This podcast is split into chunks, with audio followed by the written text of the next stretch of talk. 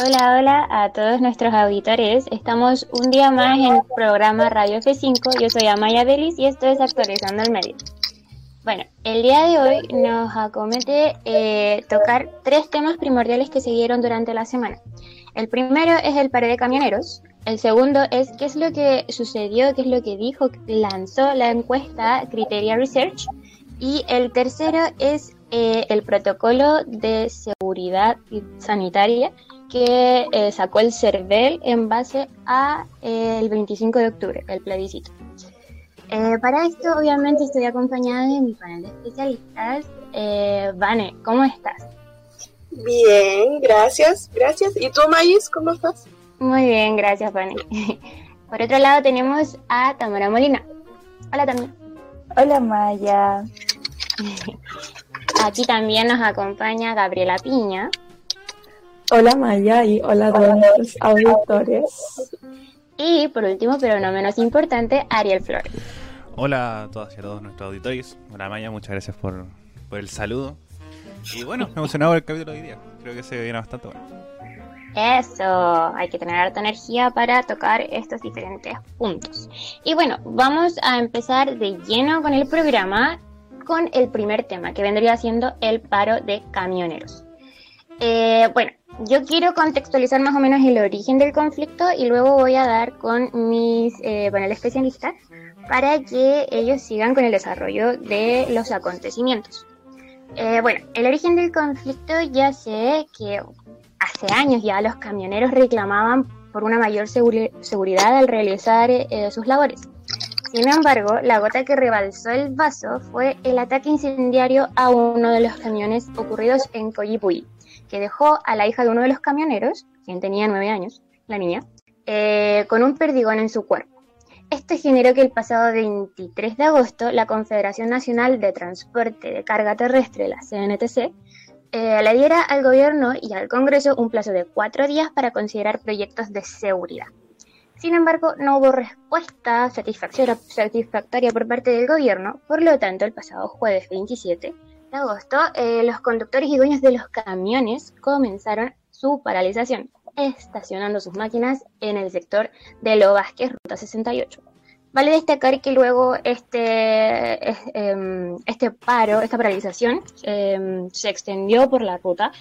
Em, y bueno, respecto a esto, la CNTC había, se había comprometido con que no iban a interferir en el, en el abastecimiento del país pero las cosas se dieron un poco dificultadas, entonces, dificultosas, perdón. entonces, em, Gabriela, ¿qué tienes tú para contarnos al respecto de cómo es que eh, siguió la transición de esta historia, qué fue lo que ocurrió eh, y que también me gustaría saber qué críticas recibió este conflicto, porque fue bastante polémico. Sí, así es, fue un conflicto bastante polémico desde que la CNTC anuncia eh, el paro eh, a través de un comunicado oficial, a través de un punto hay un comunicado oficial a través de su cuenta oficial de Twitter. Y en primer lugar me gustaría eh, comentar algunas de las leyes porque resulta que en el comunicado que hace la CNTC, perdón, en un principio, comenta que eh, le exige al gobierno y al Congreso que se dé suma urgencia a 13 proyectos de ley que estaban todos relacionados con, con la seguridad, con la con la modernización de las fuerzas policiales, justamente para verse ellos muchísimo más protegidos en su, en su labor diaria, que era, como bien decía la Maya, eh, lo que ellos estaban justamente reclamando. Entonces, alguna de estas leyes está la Ley de Modernización de Carabineros de Chile y Policía de Investigaciones, eh, la Ley de Modernización del Sistema de Inteligencia, eh, la denominada Ley Antiencapuchados, que fue bastante polémica en octubre del año pasado, eh, la que establece un estatus de protección a carabineros, PDI y gendarmería, la ley Juan Barrios, entre muchas otras, esas son como algunas de las más eh, relevantes. Y bueno, durante la semana que partió el jueves 27 de agosto, si no me equivoco, el, paro de camioneros obviamente no estuvo exento de polémicas. En un principio, los camioneros, eh, a través del vocero de FEDESUR, que es José Villagrán, el presidente de este gremio, comentaron que no iban a trasladar ningún kilo más de arroz, que iba a haber, eh, que le pedían disculpas a la clase media por este desabastecimiento que se podría producir y llegaron como con un tono bastante, eh, como, no sé si agresivo es la palabra, pero bastante fuerte. Eh, y posteriormente, luego de una reunión con, con el ministro Pérez, eh, quedaron en que se iba a tratar de una manifestación pacífica, que no, que iban a tratar de no eh, influir en el en, que no iban, iban a tratar de que no hubiera, hubiese desabastecimiento, perdón. Em, y bueno, er, pasó la semana, ocurrieron diferentes hechos que, marcaron más aún la polémica. Hubo un atropello a uno de los camioneros que estaba participando en la manifestación. Eh, también hubo un video que fue muy polémico en el que salían casi que haciendo un carrete en la carretera los camioneros. Y eh, bueno, finalmente y luego de eh, varios días en paro se llegó a un acuerdo entre los camioneros y el gobierno y eh, algunos de los puntos que, que, acordaron para detener esta movilización, que por supuesto igual mencionaron que si esto no se llegase a cumplir, ellos iban a volver a movilizarse y a paralizar sus funciones. Entonces, dentro de los puntos que estuvieron acordados con los transportistas, según una noticia de El Desconcierto, eh, fueron eh, que el apoyo a las familias de los conductores que fallezcan o resulten con invalidez total o parcial superior al 70%, producto de delitos terroristas. Eh, también que se iba a reforzar apoyo se iba a implantar apoyo económico a las víctimas de terrorismo, se instalarían cámaras de vigilancia adicionales en las rutas, se avanzará en el sistema de peaje free flow, Eh, además, también se crearán nuevas áreas seguras de descanso para los transportistas de la Ruta 5 Sur y eh, se mejorarán los estándares de seguridad en las diferentes eh, rutas del país. Esos fueron algunos de los acuerdos que se llegó para que los camioneros detuvieran la paralización. Y, bueno, también por otro lado, cabe destacar la polémica que tuvo, que se, que se inició con el, con el ministro Víctor Pérez, porque la, la DC el otro día, el miércoles 2 de septiembre, eh, confirmó la acusación constitucional que se le va a hacer a, Víctor Pérez por no aplicar la ley de seguridad del Estado ante eh, la paralización de los camioneros. Bueno, muchísimas gracias Gaby. Definitivamente diste muchísima información al respecto. Me gustaría tocar el punto del camionero atropellado, los incidentes que ocurrieron dentro de, este, de esta paralización. Me gustaría detenerme en el camionero atropellado y en también esta fiesta que se hizo y aparte em, dar cuenta de cómo afectó al país este, este, em, este paro. De hecho, se vio como en el Mega, así como una imagen que fue súper difundida de, desabastecimiento eh, y era resultaba que era fake news. ¿qué tienes para, para contribuirnos al respecto? Claro, este conflicto dejó muchas aristas, eh, generó harto revuelo, como contaba la Gaby, eh, había un petitorio de 13 leyes al inicio y de hecho también fue muy criticado también lo que exigían los camioneros, ya que fue un conflicto bastante politizado, ya que pedían cosas que prácticamente le correspondía al Ejecutivo realizar. Em, entonces hubo mucha polémica ahí, mucha discusión con, entre oposición y oficialismo. De hecho, también se veía muchos encontrones con las declaraciones. Por ejemplo, el mismo gobierno culpaba a la oposición de no aprobar estas leyes que estaban dentro de los 13 petitorios. El gremio de camioneros fue, como contaba la Gaby, con mucha, con mucha fuerza o agresión. No, no es la palabra muy fuerte eh, la vocería de, de, este, de este paro de camioneros, súper confrontacional junto con el gobierno por el tema de la aplicación de leyes. Entonces se dijo mucho también que podía ser un, conflicto sedicioso, eh, pero en resumen, respecto a lo que preguntabas, Maya, sí, hubo, hubo ahí algunos incidentes, como pudimos ver. Una persona que estaba participando del paro de camioneros murió atropellado por un camión también. Y otro incidente que se vio, que yo creo que definitivamente fue lo que provocó o en cierta forma influyó un poco en que se acabara este paro y los camioneros llegaran a un acuerdo, fue eh, la fiesta con las mujeres que estaban semidesnudas, que se difundió por redes sociales, que se difundió por las noticias, eh, eh, camioneros sin mascarillas, sin medidas sanitarias, haciendo asado, con mujeres bailando. Eh, fue totalmente una burla para todos los camioneros que estaban paralizados, porque si bien pueden haber muchas críticas a todo lo, a las leyes, algunas de las que estaban pidiendo, puede haber esta crítica a que sea un conflicto bastante polarizado políticamente, el fondo está bien, porque realmente los camioneros eh, necesitan seguridad, se ven muy expuestos a los ataques, como mencionabas tú, Maya, la niña de nueve años que quedó con la bala en su espalda, eh, era súper legítimo. Sin embargo, esta fiesta que hubo ahí eh, de los camioneros fue una burla para todo el, para todo lo que se pedía. Se, se deslegitimó totalmente la movilización. Y finalmente, como decía la Gaby, también se llegó a un acuerdo en donde se acordaron ciertas medidas de seguridad para los camioneros. Respecto al desabastecimiento, eh, bueno, ahí había mucha, como dijiste en el Mega, también era una fake news pero por parte de lo oficial, el ministro de Agricultura, Antonio Walker, se refirió a este tema del desabastecimiento y eh, dijo a través de los medios de comunicación que principalmente las ferias del sur del país se habían visto afectadas, ya que no estaba llegando cierta mercadería. Eh, también habían algunos riesgos con los productos lácteos que llegaban a, a puerto y que no podían ser despachados a lo largo del país ya que eh, tienen, se pueden echar a perder si no se cumple la cadena de frío, también con las carnes. Entonces, oficialmente, muchas autoridades igual se, se refirieron a los problemas de desabastecimiento que podía generar este paro de camioneros, pero el ministro de Agricultura particularmente se refirió a que en el sur de Chile estaba el foco. Este paro igual no se extendió más de una semana, si no me equivoco, porque partió el jueves 27 eh, y terminó el 2 de septiembre. Eh, pocos días después de que salió esta polémica de, del baile que hubo ahí, de esta fiesta. Eh, así que bueno, tenemos que ver cómo se desarrolla el conflicto y, ver qué pasa con este territorio. Eh, y también muy relevante el tema del el poder en sí que tiene el gremio de los camioneros, que al final de ellos depende el abastecimiento del país y podemos ver cómo históricamente, por ejemplo, con el cuando pasó con Salvador Allende. Ya me fui como un poco a la historia pasada, pero este viernes se cumplieron 50 años de la elección de la... Eh, de la se me olvidó el nombre. La Unidad, Popular. Unidad Popular. 50 años de la elección de Allende en el 1970 y eh, también ahí darle como un sentido histórico a qué significa el gremio de los camioneros en el gobierno de Allende. Eh, hubo ahí una fuerte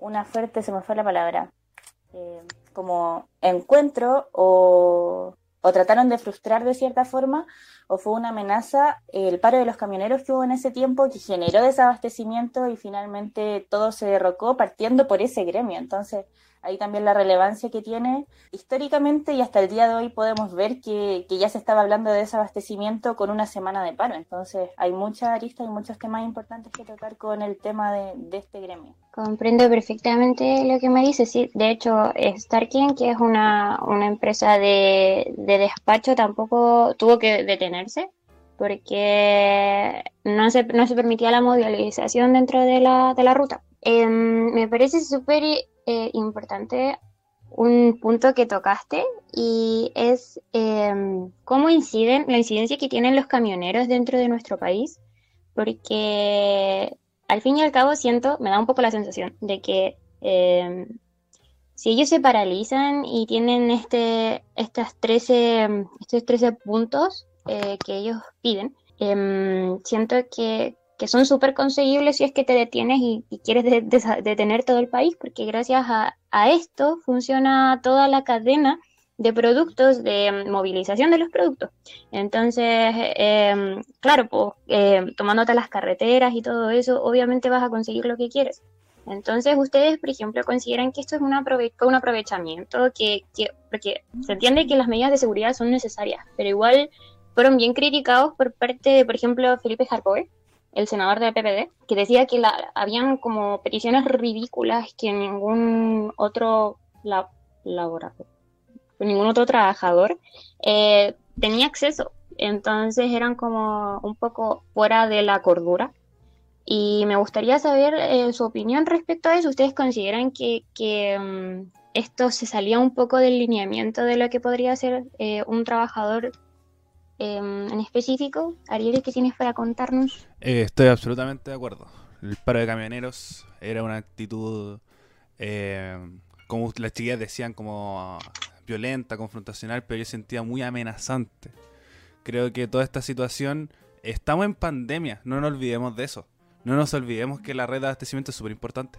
Uno de los primeros miedos que se surgieron en la pandemia fue la red de abastecimiento. Por algo había gente comprando kilos de confort, kilos de eh, desinfectantes, de, aerosoles, eh, de comida.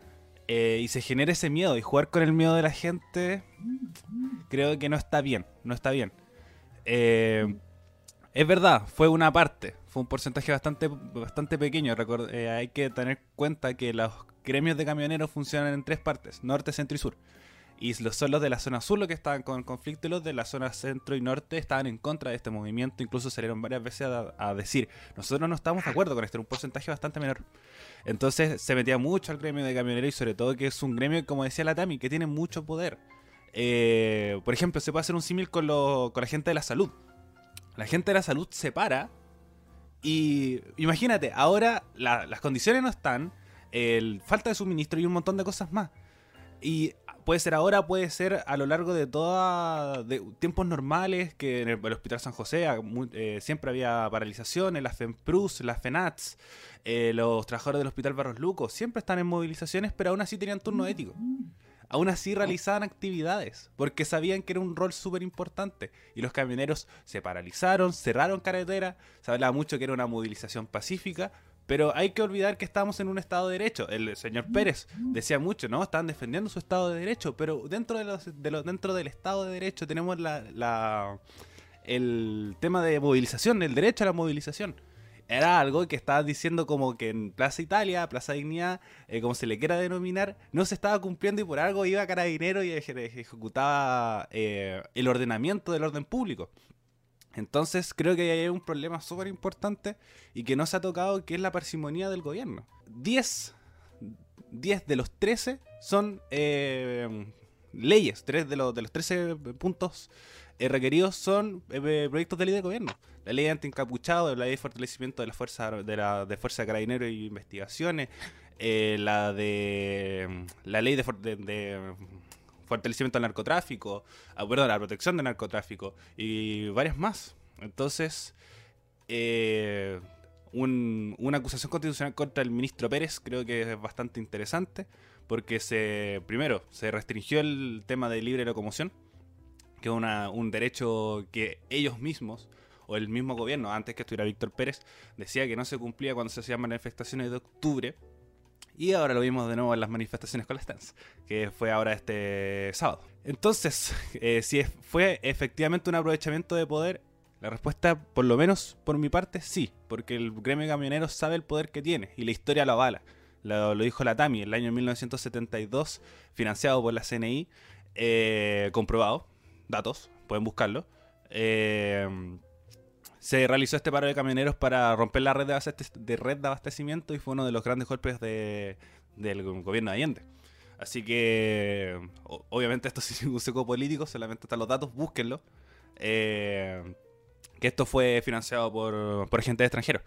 Así que eso, para mí me molesta bastante lo que sucedió con los camioneros. Como se puede decir que es legítimo, pero hay formas y formas. Eso fue lo que más se criticó respecto a un montón de paralizaciones y creo que no es la forma de la que se realizó, la corte de carreteras no, no es válido, y al mismo tiempo con el tema de cubrir la información, el tema de, la red de abastecimiento sí sucedió, y jugar con el miedo de la gente, La Vega subieron los precios. Eh, y en, tiempos difíciles, donde hay mucha gente sin trabajo, donde hay mucha gente con contratos suspendidos, que el 10% se está acabando, y un montón de cosas más, lo que menos sé que requiere eh, es que nos metan miedo. Es que jueguen con nuestro, con nuestro sentimiento para obtener beneficios propios que se podrían haber buscado de mil formas. Y además, más que una burla a la gente de que está en el paro, es para todos el video de los camiones. Porque si estaba sucediendo esta movilización y tú decís, oh loco, ¿sabéis que están subiendo los precios? Eh, se está amenazando con un montón de cosas, se está restringiendo el paso y ellos bailando ellos celebrando y después defendiéndose, diciendo que eran videos antiguos, que eran noticias falsas. Así que me molesta más todavía. Así que, volviendo a reiterar, si es una amenaza, completamente de acuerdo. Mm, exacto, eso. Eh, estoy completamente de acuerdo con lo que comentas, Ariel.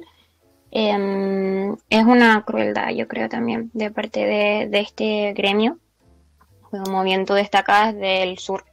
Y, eh, Vane, ¿tú qué opinas al respecto? ¿Tienes algo que agregar? ¿Algo que te gustaría decir?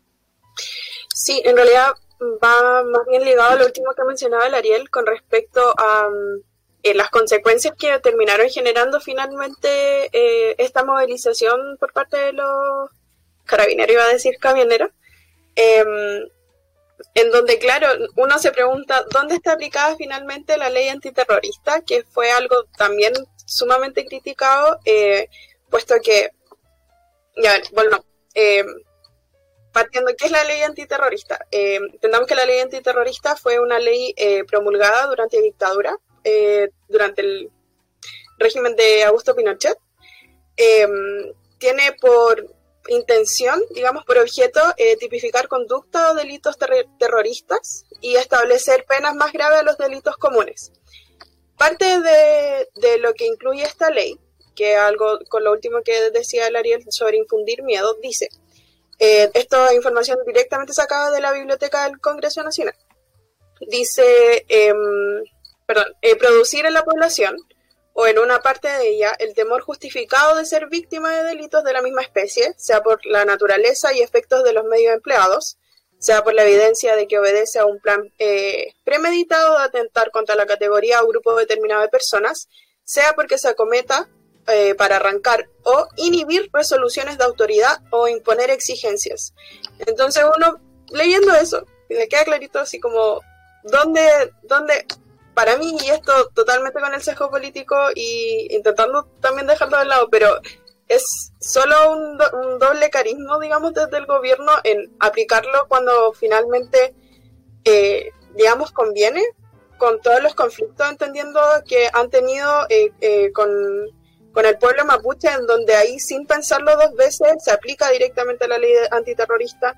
Entonces para mí es preocupante. ¿Y por qué es preocupante? Aún más porque, em, como bien mencionaban ustedes, eh, parte del petitorio que ellos exigieron fue, em, aparte de la modernización e inversión económica en, carabineros, pidieron también una nueva ley antiterrorista. Entendemos que ya es sumamente dura y extrema, en donde también hace a principios de mes, del mes pasado, perdón, en agosto ya se modificó, fue aprobada en el Senado, em, una nueva ley antiterrorista, em, donde se votó por mayoría, que permite la utilización de técnicas especiales de investigación en la persecución de delitos considerados como terroristas. De este modo se podrán permitir intervenciones telefónicas, grabaciones, fotografías y agentes encubiertos, entre otros. Entonces, ¿de qué estamos hablando? Estos son prácticas netamente de la dictadura y solicitar que, se apliquen ahora en democracia, eh, para mí es fuerte. Comprendo, muchas gracias, Vane, también por esa pequeña información, que no es pequeña, es bastante grande en verdad. Em, y bueno, quería preguntarles si tienen algo más que atribuir dentro de este tema, algo que se les haya quedado en el tintero. Eh, que además lo que se ganaron los camioneros fue bastante poco no fue ninguno de los puntos solicitados. Fueron como medidas muy por encima, porque al mismo tiempo ellos descubrieron que no tenían por dónde seguir sacando más. Eh, a pesar de todo, a pesar de tener como eh, todas estas normativas de solicitadas por Chile Vamos, tenemos que igual darle un puntito bastante pequeño a, a la oposición por no ceder.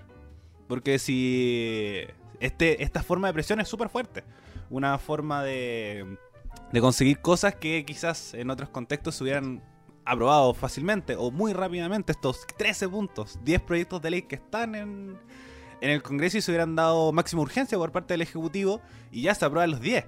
Entonces creo que ahí dentro de todo un puntito político por decir como no, y le entregaron medidas como de seguridad súper superficiales, como cámaras de seguridad, más protección en las carreteras, que es como casi una promesa de campaña, es decir, ya vamos a poner más seguridad en las carreteras, eh, vamos a poner mucha más gente, entonces como no, por ejemplo, no fortalecerle el tema de, de carabineros, la ley anticapuchado, la ley Juan Barrio, cosas por el estilo. Entonces, como mucha subvención, mucha como protección superficial que uno ve y dice, ya, pero mucho, muchas ganancias, si subamos restamos, no hay. Entonces creo que, que en ese sentido, bien, dentro de todo, como no estábamos de acuerdo en bastante de los puntos, incluso diría hasta todos, eh, de, toda esta, de todo este conflicto. Y también creo que fue un punto muy perjudicial el video. Siento que, que el poco apoyo y además el poco manejo comunicacional del, señor Villagrán que en muchas entrevistas se le notaba nervioso, se contradecía dentro de las mismas cosas que eh, hablaba, decía, ya, ¿sabéis que no estamos cortando la red de abastecimiento? Si un camionero está en contra, nosotros lo dejamos pasar. Eh, pero después decía, no, nosotros necesitamos guía de despacho para... Eh, pero si no es como suministro médico, no lo dejamos pasar. Por ejemplo, si está trasladando papas, ¿qué me importa a mí que esté trasladando papas? Eso es loco. eh, acabas de decir que, no, que cualquier persona que no estuviera en el acuerdo del paro no habría problema, pero después dices que no los dejas pasar. Entonces, eso también le pesó mucho. Entonces, eso, en teoría creo que el paro de camioneros mucha ganancia no tuvo.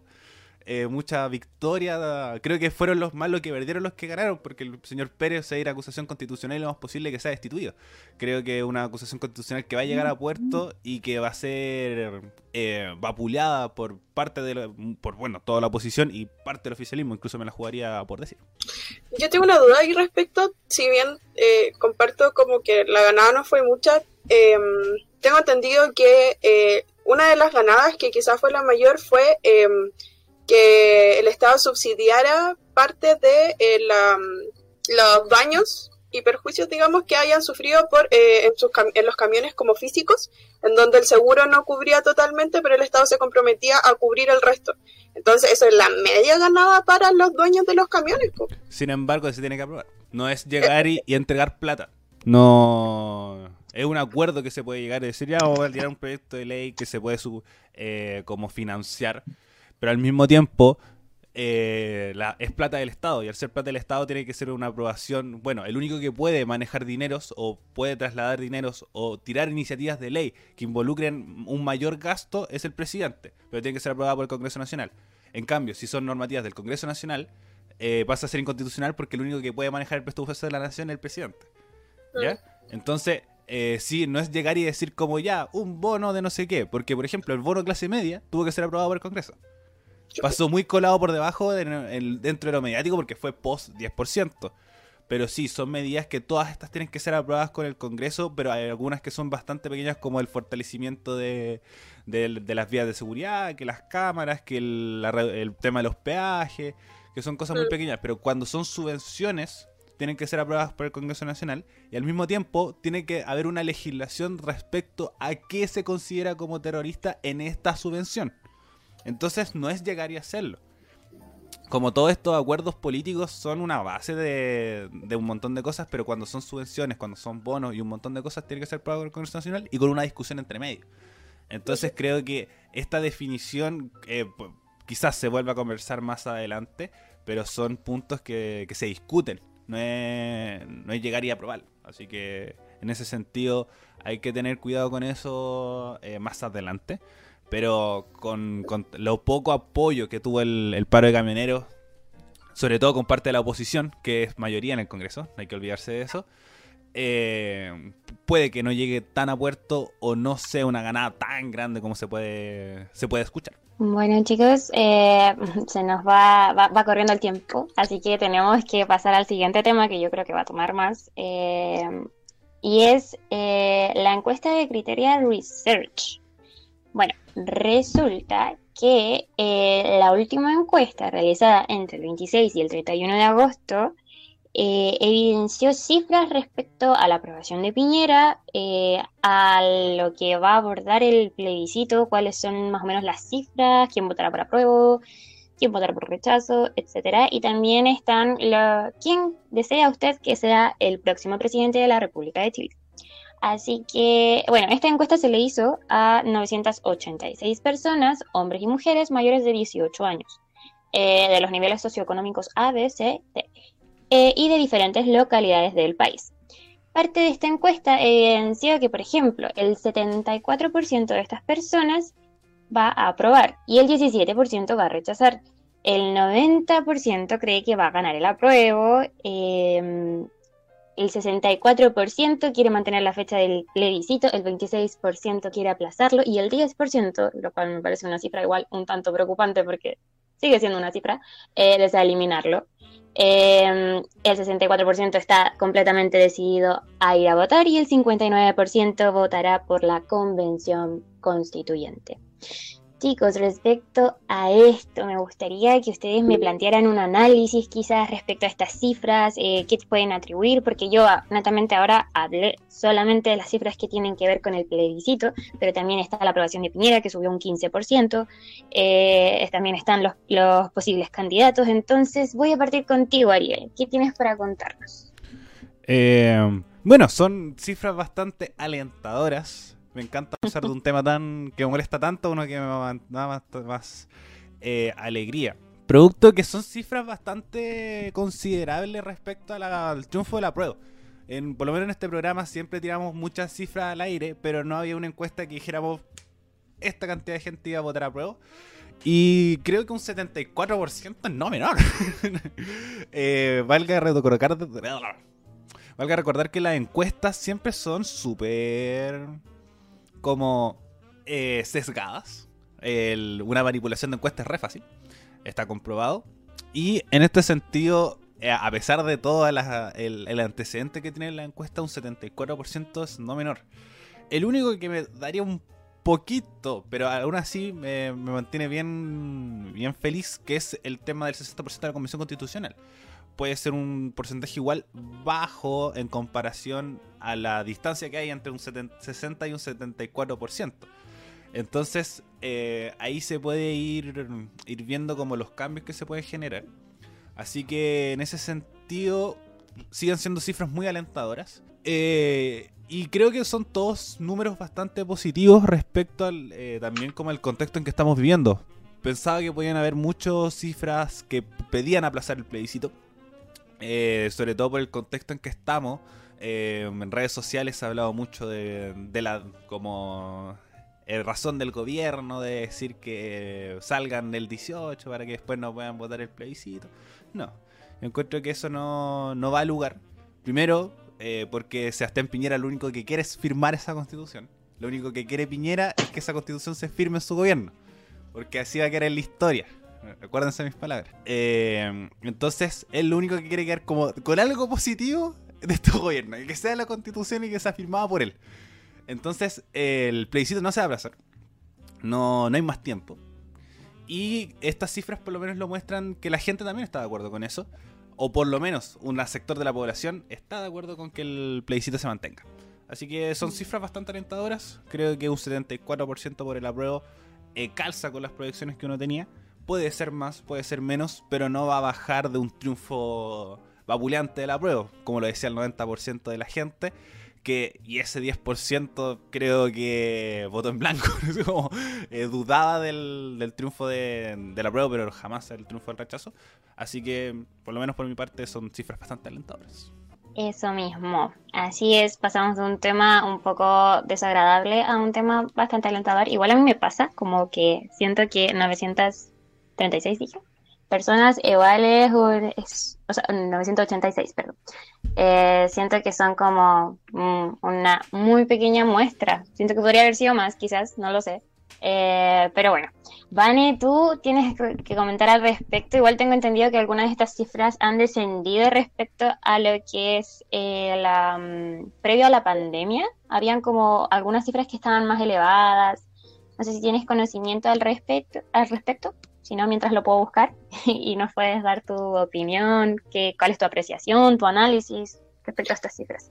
O sea, sí, yo creo que no hay mucho más que agregar, como que las cifras están y están como completas y más allá lo que se puede dar es como cierta interpretación de que, claro, hay, si bien la muestra es poco, como decías tú, Maya, eh, hay evidencia, como decía Ariel, de que, que hay, hay un camino que eh, la población está tomando y que afortunadamente para nosotros es por el, eh, por el apruebo.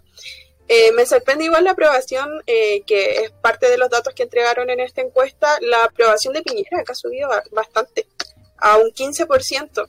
entendiendo que hace no más de dos o tres meses estaba cerca del 7, 5%. Entonces, no sé, no sé ahí. Pero eso subir de un 1,5 a un 2, sino tampoco es, es para tirar petardo, pero venga. En, digamos, en escala piñera igual es harto. Eh, lo que ha subido, digamos. Sí, no, eh, es una, un ascenso considerable, pero... sí.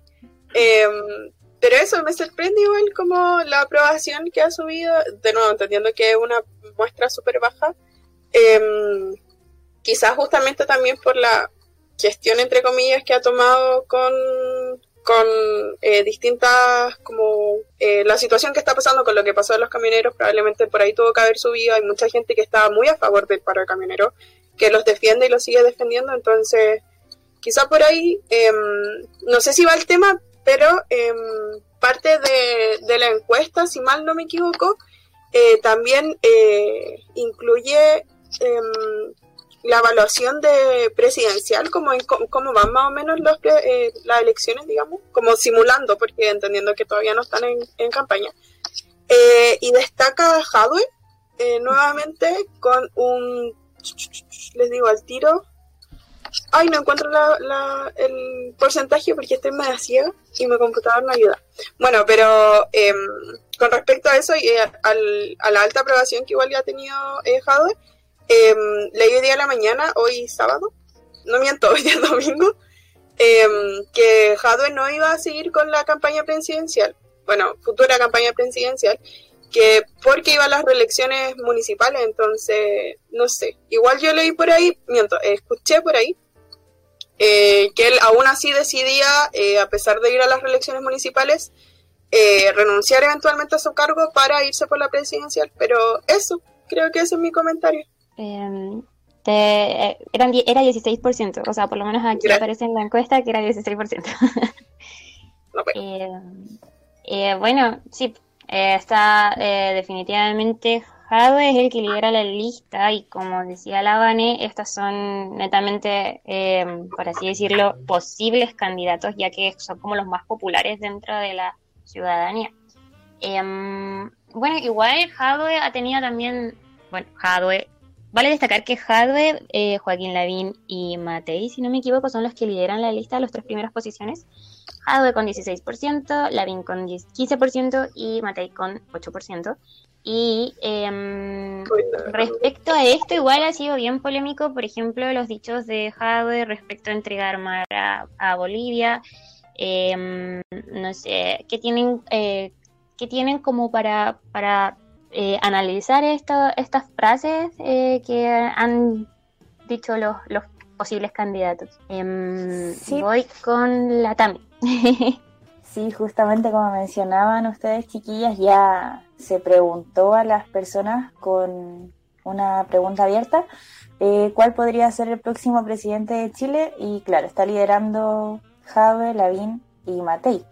Me sorprende la irrupción tan rápida de Matei, porque anunció hace poquito oficialmente que iba como candidata presidencial, de hecho lo hablamos en el programa pasado, que de hecho de toda esta lista, si no me equivoco, los asumidos serían Jadwe, que dijo que estaba disponible para ser presidente, Matei también, y Carter, que aparece con un 2%, súper poquito porcentaje. Lo que me preocupa también de este análisis que se hace mm, al próximo presidente es la figura de José Antonio Cast. Yo creo que eso es lo preocupante, porque le sigue a Matei con un 7%, y de ahí, después de Cast, eh, le sigue Beatriz Sánchez con un 5%. Mm. Entonces, igual preocupante la, la, erupción de Cast. Sin embargo, igual estamos hablando de una encuesta abierta. Eh, poca muestra no, no es tan representativa de la población. Sin embargo, es una figura que, que está ahí, que sigue presente. Y claro, también como decías tú, Maya, están los dichos de Jadwe sobre sobre la entrega de Mar a Bolivia, que dijo específicamente que para, para decidir esos temas eh, había que involucrar la participación de la ciudadanía y realizar plebiscitos para saber si la población le quería dar Mar a Bolivia, sí o no. Y también hubo otras polémicas eh, con Matei principalmente eh, sobre Pablo Longueira, que está postulando a constituyente, o sea, está en realidad iniciando su, su campaña como constituyente sin que ni siquiera todavía gane el cierre del plebiscito. Eh, y Matei dijo que no estaba inhabilitado para, para, participar en este futuro proceso, dado que hay antecedentes penales eh, con Pablo Longueira. Entonces han habido hartas polémicas, Lavín también se le consultó qué pensaba sobre Matei, estaba muy feliz, como siempre ahí Lavín, como lo analizamos la semana pasada, bien carismático con, con cualquier candidato que, que se le ponga a la competencia. Así que bueno, lo que más me sorprende de este resultado yo creo es la irrupción de Matei, ya que igual es una competencia para Lavín y como Lavín está tan en el medio, se puede dividir igual un poco la derecha para, para quien apoya, porque Lavín es carismático, tiene ideas más nuevas, pero Matei eh, tiene una figura más fuerte, con ideas un poco más antiguas, pero aún así es una figura conocida que podría llegar a ciertos votantes. Entonces ahí, no sé, me sorprende mucho la irrupción tan rápida de Evelyn Matei. Eh, de hecho, miren, algo de agregar que los primeros, los, el segundo, tercer y cuarto candidatos, los tres son de derecha. La misma Tecas. También. Y de, y de hecho, como también para agregar, eh, con lo que dice la Tami de esta irrupción de Matei, eh, vale destacar que es la candidata, o sea, de, dentro de, de, por lo menos los que se ven aquí, eh, es la que mmm, tuvo mayor porcentaje, eh, o sea, subió, es la que, no sé cómo decirlo. Ma mayor porcentaje de aumento. Sí, eso, muchas gracias, Ariel subió un 6% y después está Jave, si no me equivoco, con un 4%. Así que... Claro, sí, yo creo que como para llegar chiquitito y seguir con el otro tema, entendiendo que no era parte de la pauta esto, como que nos desviamos, eh, agregar que, claro, los dichos de Lavín son justamente, yo creo, los que le han hecho ganar tanto aprobación a Matei con su figura, como dice la Maya, más, más derecha, un poco más más antigua, digamos, eh, porque claro, la semana pasada bien estábamos hablando del socialdemócrata Lavín, entonces yo creo que ahí fue una mala jugada y va a tener que aceptarlo nomás. Y mira, también respecto al 7% de cast, no hay, vamos relacionando cifras, no hay que olvidar que tenemos un 74% y ahí está un veintitanto por ciento que vota rechazo. Entonces, lo más posible que el votante rechazo, porque el candidato que es fervientemente como o dicho abiertamente que vota por el rechazo de todos los presidenciables es José Antonio Cast. Así que eh, como este 24% se lo pelean como los de Matei con los de Cast, si los sumamos son 17. ¿O no? No. eh, ¿Cuánto es? 8 más 7. ¿Cuál era la cifra? Eh, 8 más 7, ¿cómo hace esto tan difícil? 15, 15 sí, 15. Voy a cortar esta parte. Qué vergüenza. Y esto sale al aire. No, se Sí, corta. qué mal. Humanistas. Eh, bueno, eh, con un 15%, que hace que, que ahí vamos sumando ya el 24%. Ahí sí que se puede ir sacando, sumando cifras para poder sacar esta, estas conclusiones. Así que para mí ese 7% no me preocupa tanto. Eh, pero lo que sí es bastante, de nuevo, nuevamente alentador, es que Jado está liderando la encuesta. Eh, siempre era Lavín el que lideraba la encuesta y ahora hubo un cambio de... Se enrocaron la- las posiciones. Así que hay que estar atentos con eh, la candidatura de Jadwe, con eh, la eventual candidatura de Lavín y ver que hace el Frente Amplio. Como su, su candidato más cercano es Beatriz Sánchez, pero es porque es una seguidilla de lo que venía con el- la elección anterior, porque Sánchez no ha aparecido mediáticamente. Ha aparecido eh, un, un par de veces en redes sociales, en las como juntas del Frente Amplio, pero no ha hecho el show mediático que está haciendo eh, ni Jadwe, ni Lavín, ni Matei, eh, Kass en redes sociales principalmente. Y el otro que me sorprendió como guiño muy muy pequeño es como un 2% que tiene Marco Enrique Ominami. ¿Y por qué me sorprende? Porque Sí. ahora es, mat- es panelista de Buenos Días 2, o Muy Buenos Días, no me acuerdo cómo se llama el matinal de, de TVN. Y aquí volvemos a lo que hablábamos hace bastante programa atrás, que es el poder de la televisión y los medios de comunicación. Eh, entonces, que un candidato que estaba perdido en el espacio, como con acusaciones de corrupción, y que aparezca un poco en televisión, hace que ya te empiece a, a manejar eh, bastante bien, así que el poder de la televisión no lo dejemos de lado. Y eh, ahora que eh, Carter está apareciendo menos, bajando los porcentajes. Así que hay que hay que ir relacionando siempre todas estas cosas. y que las encuestas siempre se muestran, a pesar de que puede ser poco significativa, pero igual eh, ya sabemos, por lo menos nuestros pequeños estudios de investigación, que todas las encuestas son bastante preparadas en un montón de cosas. Eh, no están como las, las, muestras siempre son escogidas por de una forma súper selectiva, con distintos aspectos, distintas cantidades para que sea lo más representativa posible. Así que yo la, yo la defendería, creo que puede, puede dar harto sentido y sobre todo que son porcentajes que me causan en mucho sentido. Bueno, eh, con esto, no sé si alguien más quiere re mm, referirse a estas cifras, eh, Gaby, no sé, ¿alguien? No, creo que los chiquillos ya lo dijeron como todo, o por lo menos lo más importante.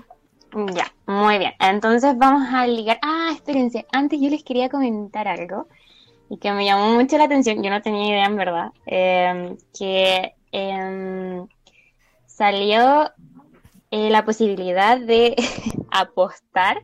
Bueno, esto fue hace tiempo, en realidad creo que en julio, por ahí, apostar por eh, si gana la prueba o el rechazo eh, salió con eh, la, casa de, apuestas deportivas de Gionobet.com, eh, que es de origen inglés, pero también se da aquí en Chile, en Perú y en México. Y abrió la oportunidad para apostar en las elecciones eh, presidenciales del 2017, de hecho, también estuvo como involucrada. Y ahora está con esto del tema de aprobar, de probar la suerte con lo que va a salir en el plebiscito. Resulta que en esta encuesta va ganando el rechazo. La gente está apostando mayoritariamente porque va a ganar el rechazo.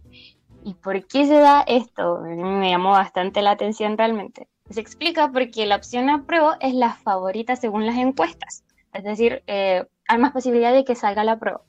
Y por tanto, eh, una persona que juega por el apruebo tiene una cuota de 1.05 mientras que la segunda opción, que es el rechazo, tiene, paga una, una cuota de 7.85. ¿En qué se traduce esto?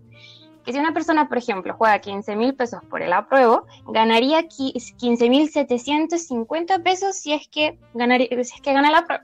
Pero en el caso de que una persona apueste por el rechazo y gane el rechazo, recibiría 117.750 pesos.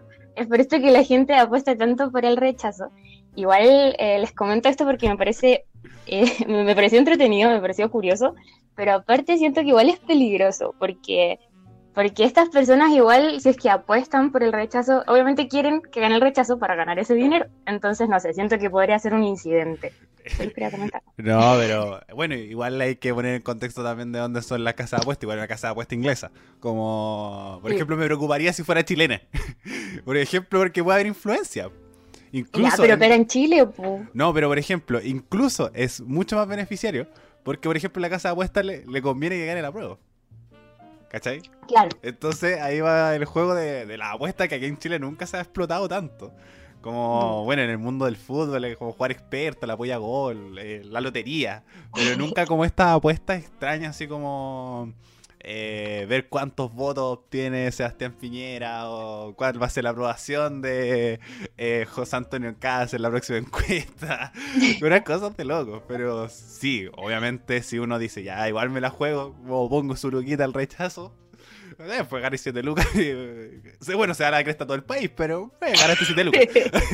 pero claro, te ganaste 7 No, no lo vale, no lo vale, definitivamente.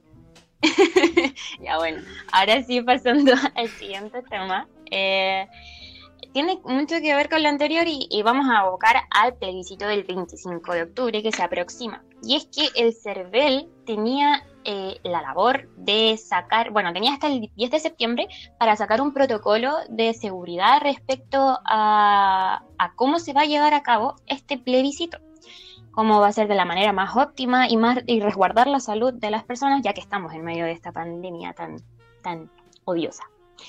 Eh, bueno, hasta, el, hasta la, antes de la semana, ¿qué pasó?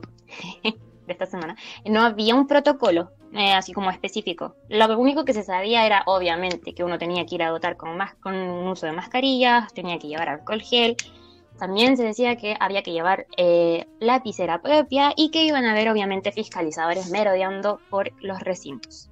Sin embargo, no se tenía idea respecto a lo que iba a ser, eh, cómo iba a ser el voto para las personas que estuvieran contagiadas por COVID.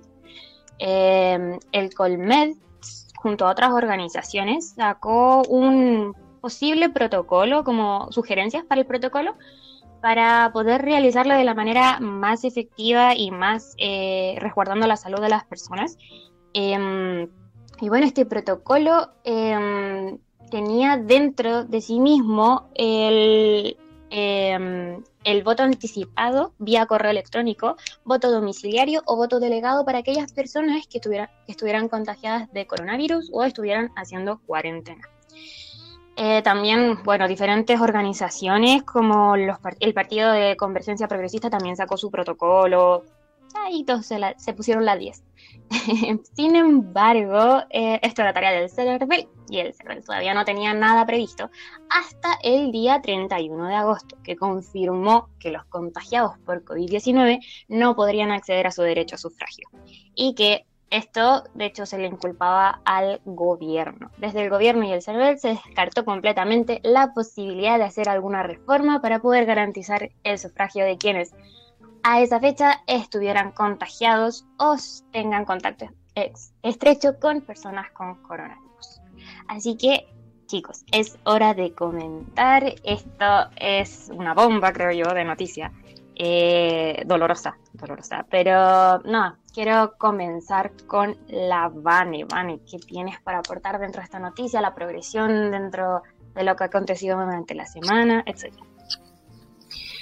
Eh, sí, eh, en realidad eh, creo que aquí un poco lo más preocupante es justamente eh, qué va a pasar con los votos de quienes estén enfermos por COVID, cómo lo van a hacer, cómo, si es que van a poder votar y al menos lo que se, saca de esta semana es que la respuesta de parte del gobierno es bastante negativa a que voten quienes están enfermos por COVID, entendiendo que no hay ningún protocolo para eso y que está bastante complicado, como claro, eh, exponer a la gente así a, a, que, a que se generen más contagios dentro de la población.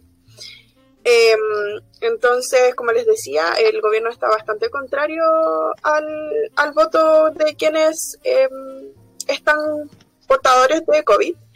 Eh, pero justamente se levantó una propuesta. este, les digo al tiro qué día fue porque mi cabeza de pollo hace que se me olviden ciertas cosas. Eh, me parece que fue, la, bueno, fue dentro de esta semana, no me acuerdo eh, qué día, pero se impulsó eh, una propuesta en la que se pudiese votar vía correo electrónico. Em, en donde, el, claro, el CERVEL se hiciera cargo y em, funcionara con cierto sistema como de seguridad en donde em, el, el voto no pudiese ser modificado y fuese como seguro, entendiendo que, por ejemplo, eh, un voto por, eh, digamos, correo postal, se dice, como una, persona lleva el voto, es bastante peligroso como de por sí. Entonces, sí, a mí me parece, eh, se está a la espera por mientras de qué, podría resultar de, de, este voto electrónico, pero eso a mí me parece bastante bien. Si no me equivoco, creo que fue el 3 de septiembre, pero no estoy muy segura, como para contribuir con lo que estabas comentando. eh, Gaby, ¿Tú qué, información tienes al respecto de lo que ha acontecido durante también la semana? Sí, iba a confirmar que fue el 3 de septiembre la propuesta que, se hizo. Em, y eh, fue, esperen un segundo. Claro, un grupo de senadores presentó, de la oposición presentó una reforma para que el CERVEL habilite el voto eh, de pacientes con COVID-19 y sus contactos estrechos, como bien decía la Vane. Em, y en concreto eh, plantean en tres etapas la, en tres las etapas para la votación, perdón. Eh, la primera contempla una declaración del paciente al CERVEL con la declaración de voto en una plataforma de Internet. Em, aceptada la solicitud, será Correos de Chile el que enviará el voto a domicilio, que será una papeleta acompañada de un instructivo. Y el último paso será el retiro del voto, que lo hará Correos, Correos de Chile a más tardar cinco días antes del plebiscito. Em, pero claro, hay que tener ojo, según esta nota de, CNN que, que recabó esta información, que esta es solo una de las ideas que hay en el Congreso y todavía obviamente no, no se sabe y no está confirmado. Eh, en ese sentido, creo que me sumo a la, a la opinión de la Habana al respecto, creo que sería una buena idea y siento que, o sea, sí o sí, tienen que encontrar la forma de que las personas con COVID voten. No, no puede simplemente llegar y quitarle el derecho a una persona eh, de, su votación, su derecho legítimo. No puedes como decir, siento que es imposible que se diga como, no, no pueden votar y listo. O sea, tiene que haber eh, alguna respuesta por parte del gobierno. En ese sentido estaba buscando noticias al respecto y fue la presidenta del Senado eh, que dijo que estamos realmente contra el tiempo en esta, en esta etapa mencionando que el CERVEL tenía eh, la voluntad de implementar algún procedimiento que le permitiera a las personas con COVID eh, poder acceder a su derecho de votación, eh, pero claro, está todo este el tema del tiempo, porque ¿cuántos faltan? Son, leí en la mañana que faltaban siete domingos. 50 días. Claro, entonces estamos real, confirmo totalmente que estamos realmente contra el tiempo, pero creo que sí o sí se tiene que, encontrar la forma y que se tiene que asegurar que esas personas puedan ejercer su derecho. Sí, eh, agregar como a modo de ejemplo, en otros países estuvimos averiguando igual eh, para eh, votaciones también, si no me equivoco, estarán presidenciales, donde por ejemplo Corea, del Sur dio la opción de el voto por correo también, y voto adelantados para quienes estuvieran contagiados.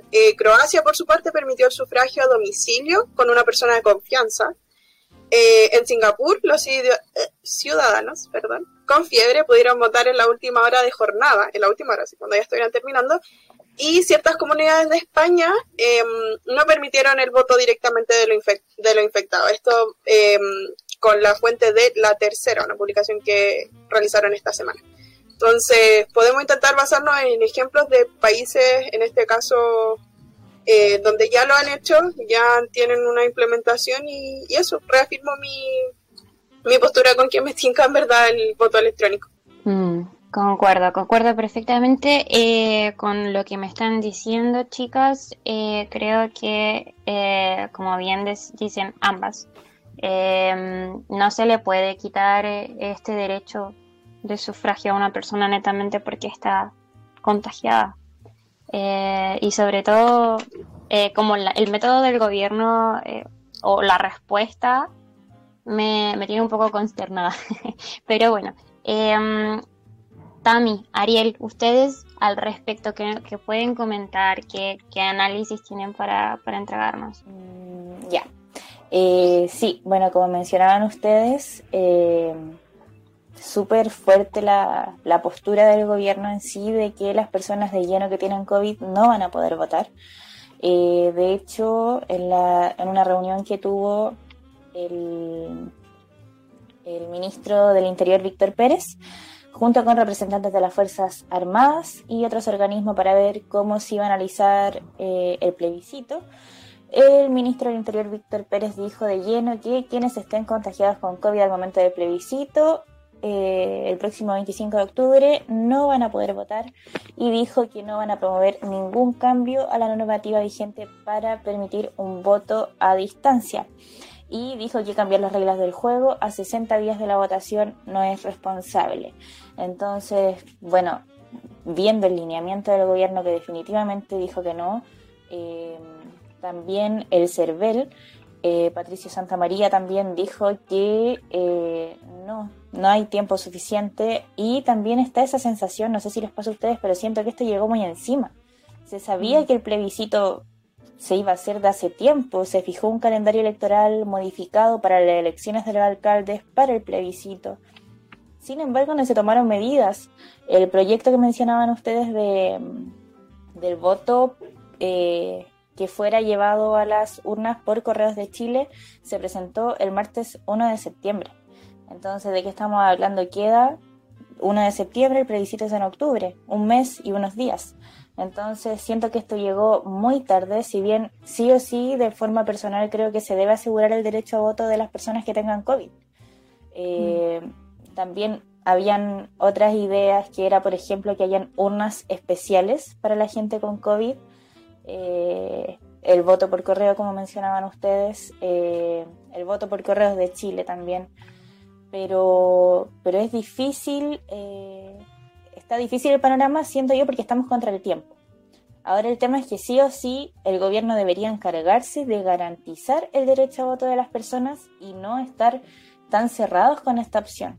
Por último, hacer todo lo posible hasta tal plazo y si no se puede ya pero por último que se haga todo lo posible, no que se diga que simplemente no van a poder votar porque es un derecho garantizado en nuestra actual constitución. Eh, y súper triste que por estar enfermo eh, te pierdas la oportunidad de participar en un plebiscito tan importante para la historia de nuestro país, que es el cambio de constitución. Así que bueno, hay que ver cómo se desarrollan estos proyectos de ley, por lo menos el de Correos de Chile, el que es, funcionaba en tres pasos y ya fue ingresado, ahora que ver cómo se desarrolla, estamos contra el tiempo y ver qué sucede. Al final ya solo queda esperar para ver cómo se va a hacer con las personas que tienen COVID y su voto. Mm. Al respecto, eh, igual eh, siento como que fue una irresponsabilidad muy grande por parte del gobierno porque este es un plebiscito que se viene aplazando. Entonces, eh, se entiende que estamos en situación de pandemia y obviamente no es una pandemia que va a aparecer desaparecer así del día, de la noche a la mañana. Entonces, el protocolo ya debería haber estado de hecho, me parece una irresponsabilidad muy grande que se, le haya, les haya planteado a CERVEL que creara un protocolo como plazo máximo hasta el 10 de septiembre. Es decir, prácticamente eh, el CERVEL podría haberlo entregado el 10 de septiembre y podría haber sido este mismo protocolo o podría haber sido distinto, pero eh, imagínense, menos días serían los que quedaran para, para el plebiscito. Entonces, además también considerando que hubo gremios que eh, trataron de hacer un protocolo, dieron sugerencias, ¿por qué no tomarlas? ¿Por qué no? ¿Cuál, cuál es el sentido? Y, mm, y de hecho, eh, como siento que hay como una poca, un poco foco a lo que es el plebiscito. Por ejemplo, yo toqué este tema en redacción digital eh, un ramo que tenemos, y tu, fue el primer tema que hice, que, hice una nota informativa al respecto, y hablé con eh, Andrés Longman, em, eh, como para... sí, el Ariel me mira con cara extraña. El London. Es London, perdón. Sí. Eh, Decía que diputado mm, Sí, siempre le cambié el apellido. Qué, horrible, menos mal que cuando hablé con él le dije bien su nombre. Eh, em, bueno, ahí le, pregunté, porque necesitaba como esa cuña, por así decirlo, em, de qué, en qué estaban los partidos, como respecto al protocolo, em, con los, ¿cómo se llaman los de la mesa? Los vocales y los apoderados los apoderados, apoderados de mesa. Y él me decía que ni siquiera era tema dentro del partido, como que no lo habían tocado. Y eso fue hace unas dos semanas, dos semanas. Entonces igual me pareció impresionante porque ya, igual, él me decía así como, no, pero si todavía hay tiempo. Y así como, no, no, tiene que ser tema. Ya, pero eso les quería comentar. Eh, Ariel, ¿tienes algo para agregar? Sí, hartas cosas. Esto es, un tema que, me, me, llama mucho la atención y he investigado bastante. Eh, yo cambiaría el término que están utilizando. Yo no diría gobierno, yo diría Estado.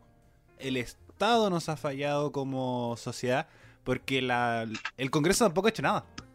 Creo que es más importante la labor del Congreso en un protocolo que del gobierno mismo creo que el gobierno se tiene que, bueno, organizar con las Fuerzas Armadas, la realización, eh, funcionamiento directo con el CERVEL. Pero el que tenía que hacer el protocolo, en mi opinión, y creo que también lo he leído, es el Congreso. Es el Congreso el que tenía que ver el tema de los protocolos de cómo él hacía hacer con la gente con COVID. Y el CERVEL trabajaba directamente con el Congreso, asistiendo a las comisiones, asistiendo a las conversaciones en sala, eh, entre varias más. Así que yo les daría más palos al Congreso que al gobierno mismo. Sin embargo, eh, por eso cambiaría el concepto Estado. Siento que todos los poderes del. Todos los poderes nos han fallado en, este punto. Pero al mismo tiempo, creo que esto es algo que se tiene que discutir hace fácil 4 o 5 años atrás. ¿Por qué? Porque no son solamente gente con COVID. Porque también está la gente recién operada, la gente dializada, la gente con movilidad reducida, la gente que fue operada hace poco, eh, entre otras cosas más. Entonces, siento que ahora nos estamos concentrando mucho en la gente con COVID, pero uno de los problemas que genera esta discusión que es como por qué ahora con COVID y no con las otras personas que no podían ir a votar antes. Como la gente que estaba recién operada, que estaba saliendo de, de una enfermedad respiratoria o cosas por el estilo, o que no pueden salir de su casa por mil motivos. Entonces, esto es un algo que se tiene que discutir hace 3, 4, 5 años atrás. Ahora nos tocó que nos tocó la, el COVID, que era, es la pandemia mundial, todo lo que está, relacionado con ello. Pero hay que ponerse también en, esta, en todas las situaciones posibles. Entonces, si ahora legislamos, ya sabéis que la gente con COVID puede ir a votar a los CEFAM, que era una alternativa, a centros de salud pública y se hicieran mesas para gente con COVID en los centros de salud pública. O que votaran con permiso notarial. O que votaran en mesas aparte. O, como decía la que votaran antes de cerrar. O, o mm, colegios que fueran solamente para gente con COVID. O eh, voto electrónico, voto domiciliario. Hay un montón de alternativas. Y ahí ya va con el tema de la eh, como eh, ineficiencia del Congreso Nacional, porque también ha estado con el plebiscito a duras penas. Ahora el recién, como que cuando incluso quedan como tres días para que mantenga la campaña, ahí recién aprobaron las legislaciones económicas de campaña. Como cuánto se va a poder gastar en el plebiscito, sabiendo que teníamos antecedentes de eh, financiamiento ilícito de campañas. Entonces, en el plebiscito del Congreso Nacional ha estado completamente ineficiente. Y creo que estos protocolos, ellos deberían dicho, tate, nos alargaron la cuestión, legislemos en marzo, legislemos en abril, mayo. Y las campañas aprobadas, el, el tema de, de la gente con COVID aprobado y listo. Y vamos. ¿Cachai? Eh, así que como mucha discusión entrampada por un montón de tonteras, como el 10% que eh, se, alargó y se alargó y se alargó, que el tema de, lo, de la paridad de género en su momento también, una discusión que se alargó eternamente. Entonces estas discusiones que nos, nos, llevan como a la misma ejecución que se puede haber hecho mucho tiempo antes, hace que nos preocupemos. Así que para mí, creo que esto ya no se hizo. Ya la gente con COVID no va a votar. Por lo mismo, porque hay que ponerse en todos los casos posibles. ¿Por qué la gente con COVID sí y la gente recién operada no? Entonces siento que es una legislación que se tiene que discutir y discutir bien de ahora en adelante. Porque ya nos vienen elecciones en abril, nos vienen elecciones en junio, nos vienen elecciones en octubre. Tenemos un, panorama electoral bastante importante y creo que eh, en la implementación del voto a distancia por todas las personas que no pueden asistir a locales de votación es algo que se tiene que legislar. Y no solamente porque nos tocó el COVID. El COVID es como, eh, como siempre decimos, son estas crisis que nos hacen darnos cuenta de lo mal que estamos. Entonces, estas personas se, han estado de lado. Entonces, hay que incluirla en todo este proceso. Eh, hay gente que no ha podido votar en un montón de elecciones y ahora deben estar viendo la televisión diciendo por qué la gente con COVID sí y yo no. ¿Por qué a mí me dejan fuera de esta legislación? Entonces yo creo que esta legislación se conversado mucho tiempo atrás y con todas las personas que no podían salir. Con votos notariales, con voto a distancia. Y ahora que nos tocó el COVID, ahora empezamos a tiritar. Pero se han mm. hecho mucho antes. Estoy completamente de acuerdo contigo. Siento igual que al server se le ha dejado un poquito solito en cuanto a esta tarea. Sí, absolutamente. Em, bueno, chicos, eh, estamos llegando al final de este programa. La verdad nos pasamos un poquitito muy poquitito. Em, pero no sé si es que usted, bueno, a alguien le quedó algo por agregar respecto a este tema. ¿No? Ok. Em, bueno, entonces vamos a dar por finalizado esta actualización del medio, pero obviamente no podemos dejar atrás nuestra pequeña sección de las noticias freak. Así que voy a ir primero con mi delegada aquí, Tamara Molina. No la tengo. ¿Cómo? y creo que no la voy a poder tener porque se me acaba de ir al internet. y le iba a buscar en el computador. ¿Qué, esta tengo wifi. canante. Yo la tengo, yo la tengo. La, por Primera vez la, tengo. la tenéis hace como 10 semanas, ¿a que sí? la Maya sabe a lo que me refiero. Sección Gaby con Baby News, una nueva Baby News. Eh, y es que Emma Roberts está esperando a su primer hijo. Un aplauso para Emma Roberts. Que bueno, es conocida como protagonista de la serie Scream Queens, por si no la conocen. Eh, está esperando, como decía, su primer hijo junto a su novio, no sé cómo se pronuncia, Gareth Headland, algo así por el estilo. Eh, y ya está confirmado, bueno, lo, hizo una publicación a través de Instagram en la que sale ahí con, con su guatita. Y eh, ya se confirmó que va a ser un niño. Así que esa es mi noticia freak de la semana, Emma Roberts y su anuncio de su primer embarazo. Eso, muchísimas gracias por esa noticia. Yo creo que de verdad vamos a hacer una sección. ¿Cuánto ya llevas comentando muchas Semanas. Fácil como seis semanas. Fácil. Sí. Oye, por cierto, me acuerdo que la otra vez había dicho la de Ed Sheeran y el Ariel eh, me dijo que The Sun no era una... Un medio confiable. Eh, un medio confiable, pero luego se confirmó. Ya está ah, confirmado por si acaso. Dejo aquí, ya, se confirmó. Oficialmente, oficialmente. Ya, pero lo, confirmó otro diario, ¿no? The Sun. yo The Sun siempre desconfío. Y gente, cada vez que vean una noticia de The Sun, desconfían. Dale. Eh, bueno, voy a seguir entonces con. Ya, ¿quién tiene la noticia? Ya, la Vane. Eh, Dale. Eh, inauguraron un autocine en Puerto Varas.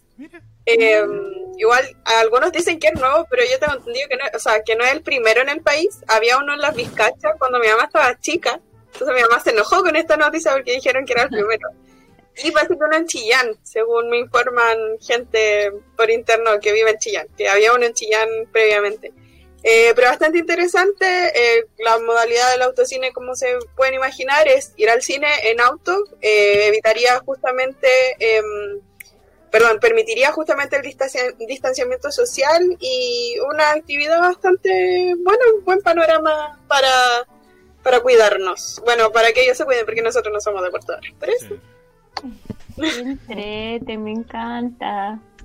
Ya, Ariel, sigo contigo entonces. Sí, eh, se acabó la, noticia del siglo en el mundo del fútbol porque Lionel Messi se queda en el Fútbol Club Barcelona. Eh, durante la semana pasada hubo muchos conflictos porque Messi había anunciado que quería salir del, club Blaugrana, que eh, estaba descontento con la directiva, que que hay una, cláusula de contrato que podía salir gratis y si no tenía que pagar un equipo 700 millones de dólares para pagar su, eh, perdón, de euros para pagar su cláusula de recesión. Dinero que no tiene ninguna casi ninguna persona en el mundo para poder pagar a Lionel Messi. Pero eh, se hablaba mucho del Manchester City, del Inter de Milán, pero ahora se dijo que se quedaba en el Fútbol Club Barcelona porque de, prefirió antes seguir jugando descontento antes de ir a juicio con el club de su vida. Así que tenemos a Messi en el Fútbol Club Barcelona hasta el junio de 2021 donde se acaba su, contrato. Eh, y ahí veremos cuál es el futuro del el astro argentino del fútbol. Ahí se verá entonces. Eh, y Ariel, yo también tengo uh, un, mi noticia freak también apunta al fútbol, pero en mi caso es al fútbol femenino. Y es que regresó la liga inglesa regresó el sábado con eh, eh, la competencia entre Aston Villa y Man City. Em, y se jugó la primera fecha del Premier 2021. Así que eso y respecto a lo voy mismo... Improvisar una, voy a improvisar una. Y, respecto a lo mismo... Ay, perdón, perdón, Mayes, pensé que habías terminado. No, tranqui. Eh, respecto a lo mismo, eh, quería agregar que em, finalmente la Football Association confirmó que desde enero de 2020 sus selecciones femeninas masculinas reciben pago igualitario. Así que ahí terminó, Tami, puedes seguir. Dale. pensé que ibas a pasar a la otra sección y pensé que me iba a quedar sin decir mi noticia improvisada. me iba a preguntar igual, en todo caso. Me desesperé. Bueno, ahora que se me ocurrió algo, ya que no pude buscar. La semana pasada mencionamos este este anuncio que había dado RBD por, por Twitter, de la cuenta oficial, de qué va a pasar con este grupo ahí, todas emocionadas.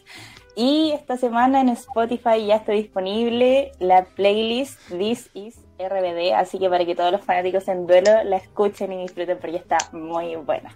Buenísima noticia, Freak. La, verdad es una buena playlist para ducharse, para hacer el aseo, ver, disfrutarla completamente. Así que eso, pasamos a la siguiente sección entonces y la última de este programa, que es la frase o palabra que define la semana de cada uno de los panelistas. Y para esto voy a comenzar con el Ariel. exactamente. Bueno, eh, esta semana yo la veo bastante esperanzadora, diría yo. Primero por el fin de... Bueno, hay como una esperanza solamente políticamente hablando. Eh, primero porque se acabó el paro de camioneros, una, un hecho político que había puesto en jaque al, al gobierno y a toda la clase política y como con dicha anteriormente, victorias no se puede decir, sino más derrotas por parte del Ejecutivo sobre todo. Y también respecto a la encuesta criteria, tener 74% para el apruebo, un 16% por el candidato que a mí me hace más sentido, que es Daniel Jadwe. Eh, también tenemos una alta probabilidad de intención de voto. Así que políticamente hablando hay bastante, bastantes cosas positivas. Al mismo tiempo, todo lo que está sucediendo con la campaña, hay mucho, muchas cosas interesantes que analizar respecto a todo lo que está sucediendo en el movimiento en redes sociales. Así que me mantiene con alta expectativa. Además, los números COVID se mantienen. Eh, hoy día tuvimos una leve alza en comparación a días anteriores. Hace rato no llegamos a los 2.000 contagios. Pero se sigue manteniendo una, una visión de que estamos por el buen camino en varios sentidos y, eso principalmente, así que me mantiene bastante contento estas cifras, estos números, estos fines de conflicto que hacen que, no sea todo tan, tan terrible. Muchísimas gracias Ariel por compartir estas palabras. Creo que, bueno, eh, yo también concuerdo contigo. Eh, pero voy a dejar mi palabrita para el final y le voy a dar el paso a alguien que tenga su palabrita que, que... no, parece que la Vaneno. La Gaby, tiene la... Ah, con la Llevo 10 minutos con el dedo. ¿Verdad? Es que, a ver, les voy a explicar, es que no los veo, entonces me parece que habla. En el celular sí. Yo dejo como seleccionado la cosita del lado, entonces ahí como que se me ven los demás. Ahí es que se me baja. No, yo no, no ah. sé cómo funciona esto, pero por lo menos se me ve la persona que habla, así que ah, no te veía. Yo ahí con el dedo levantado. eh, ya, en verdad como que no sé cómo decirlo, es como una frase creo, eh, que... Ay, perdón por ese ruido. Eh, no sé cómo decirlo, como que dejemos, o bueno, que el gobierno deje o las fuerzas policiales dejen de, hacer como diferenciaciones entre grupos. Lo digo por eh, lo que conversamos en, durante este programa por el paro de camioneros, que bueno, hablamos bastante sobre eso, que por qué a los camioneros que estaban atentando contra bastantes puntos importantes eh, no se les dio ningún tipo de castigo y eh, bueno, se hace la comparación como, no sé, con la gente del estallido social o cosas por el estilo. Y también con algo que también mencionaron durante el programa, que fue una comparación que, se, que he visto harto y que fue polémica, eh, con la marcha que se hizo, o sea, la manifestación que hubo hace, no sé qué día exacto fue, eh, de los teens en eh, Plaza Italia. Teens que fue ayer, sábado. Ayer. Sí, y también hubo una manifestación por el rechazo y que salieron videos en las redes sociales que casi que Carabinero estaba escoltando casi la manifestación, cero drama, mientras que a eh, los eh, el, este personal de salud que estaba manifestándose por el no pago de sueldos o varios temas ahí en temáticas de salud, eh, les tiraron agua, los hubo represión, entonces eso quería como dejar constatado la frase. Muchísimas gracias, Gaby, también por esa pequeña información al respecto. Eh, muy importante y muy interesante. Y no sé si alguien está levantando la mano, pero voy a seguir con eh, la Tami. Eh, esta semana, no sé, siento que fue por una parte que se bajó el conflicto. Siento que las semanas pasadas con el paro de camioneros estaba muy todos los días, qué estaba pasando, el tono agresivo, la respuesta del gobierno. Entonces ya ahora que se bajó, siento que los ánimos se pueden haber calmado por esa, por esa línea. Sin embargo, la semana pasada también lo mencioné en la, en la frase que, dijimos. Y sigue haciendo sentido, sigue haciendo sentido en la diferencia de trato, como lo mencionó la Gaby. Eh, no puede ser posible que ocurran esas diferencias tan, tan a la vista, o sea, ni siquiera son cosas pequeñas con las TENS que, que han sido el grupo de salud eh, que ha estado en la primera línea, como se ha dicho, durante todo este COVID, eh, y su trabajo no es muy bien remunerado, siendo que se llevan el mayor peso trabajando en los hospitales, sobre todo con esta crisis sanitaria. Eh, así que apelo nuevamente a la diferencia de trato, sin embargo siento que ha sido una semana en la que se ha calmado en conflicto y si no y si nos tomamos del lado positivo, como decía el Ariel también, tenemos eh, que se viene el plebiscito, tenemos que ver qué pasa con eso, ya partieron las campañas, así que ahí hay que darle con, con el optimismo para lo que viene en el futuro. Así es, también muchísimas, muchísimas gracias por lo que acabas de comentarnos. Eh, y por último, voy con Vanessa. ¿El Ariel ya lo dijo? O sea, yo la tengo, pero... Sí, ah, ya hablo. Oh, perdón, me distraje. Eh, creo que resume un poco mi semana, una semana más bien conmemorativa. Eh, se eh,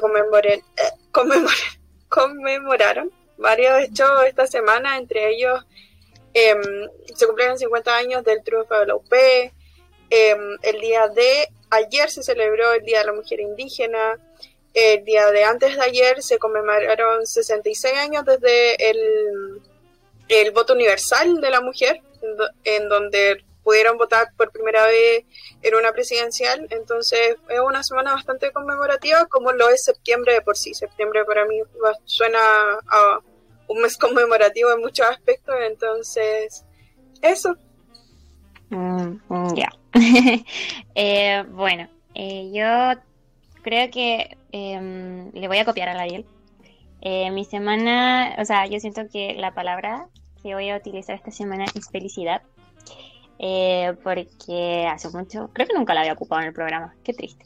Pero bueno, eh, felicidad porque siento, me siento muy alentada por eh, las cosas positivas que han acontecido, que también hemos hablado dentro del programa y ya no las voy a repetir porque para qué. Eso me hace sentir muy emocionada. Por ejemplo, el plebiscito, de verdad estoy muy emocionada porque ya llegué pronto a la fecha. Y em, también muy satisfecha porque estoy aquí junto a mi panel de especialistas y eh, ha sido un buen programa. Así que con eso doy finalizado este actualizando el medio. Em, eh, de nuevo, nuevamente que ya lo he dicho mucho. Agradezco eh, la, asistencia de cada uno de ustedes eh, y de también nuestros auditores que nos están escuchando, nuestros fieles auditores. Em, así que eso, em, por último queda decir que nos pueden leer o bueno, visualizar en Instagram y en Facebook como Radio F5, en Instagram radio.f5. También nos pueden escuchar en iBox, Spotify y Apple Music y nos pueden ver y escuchar en YouTube. Así que nos vemos ya la próxima semana con un nuevo actualizando el medio y con nueva información que haya acontecido durante la semana. Muchísimas gracias. Chao. Chao. Adiós.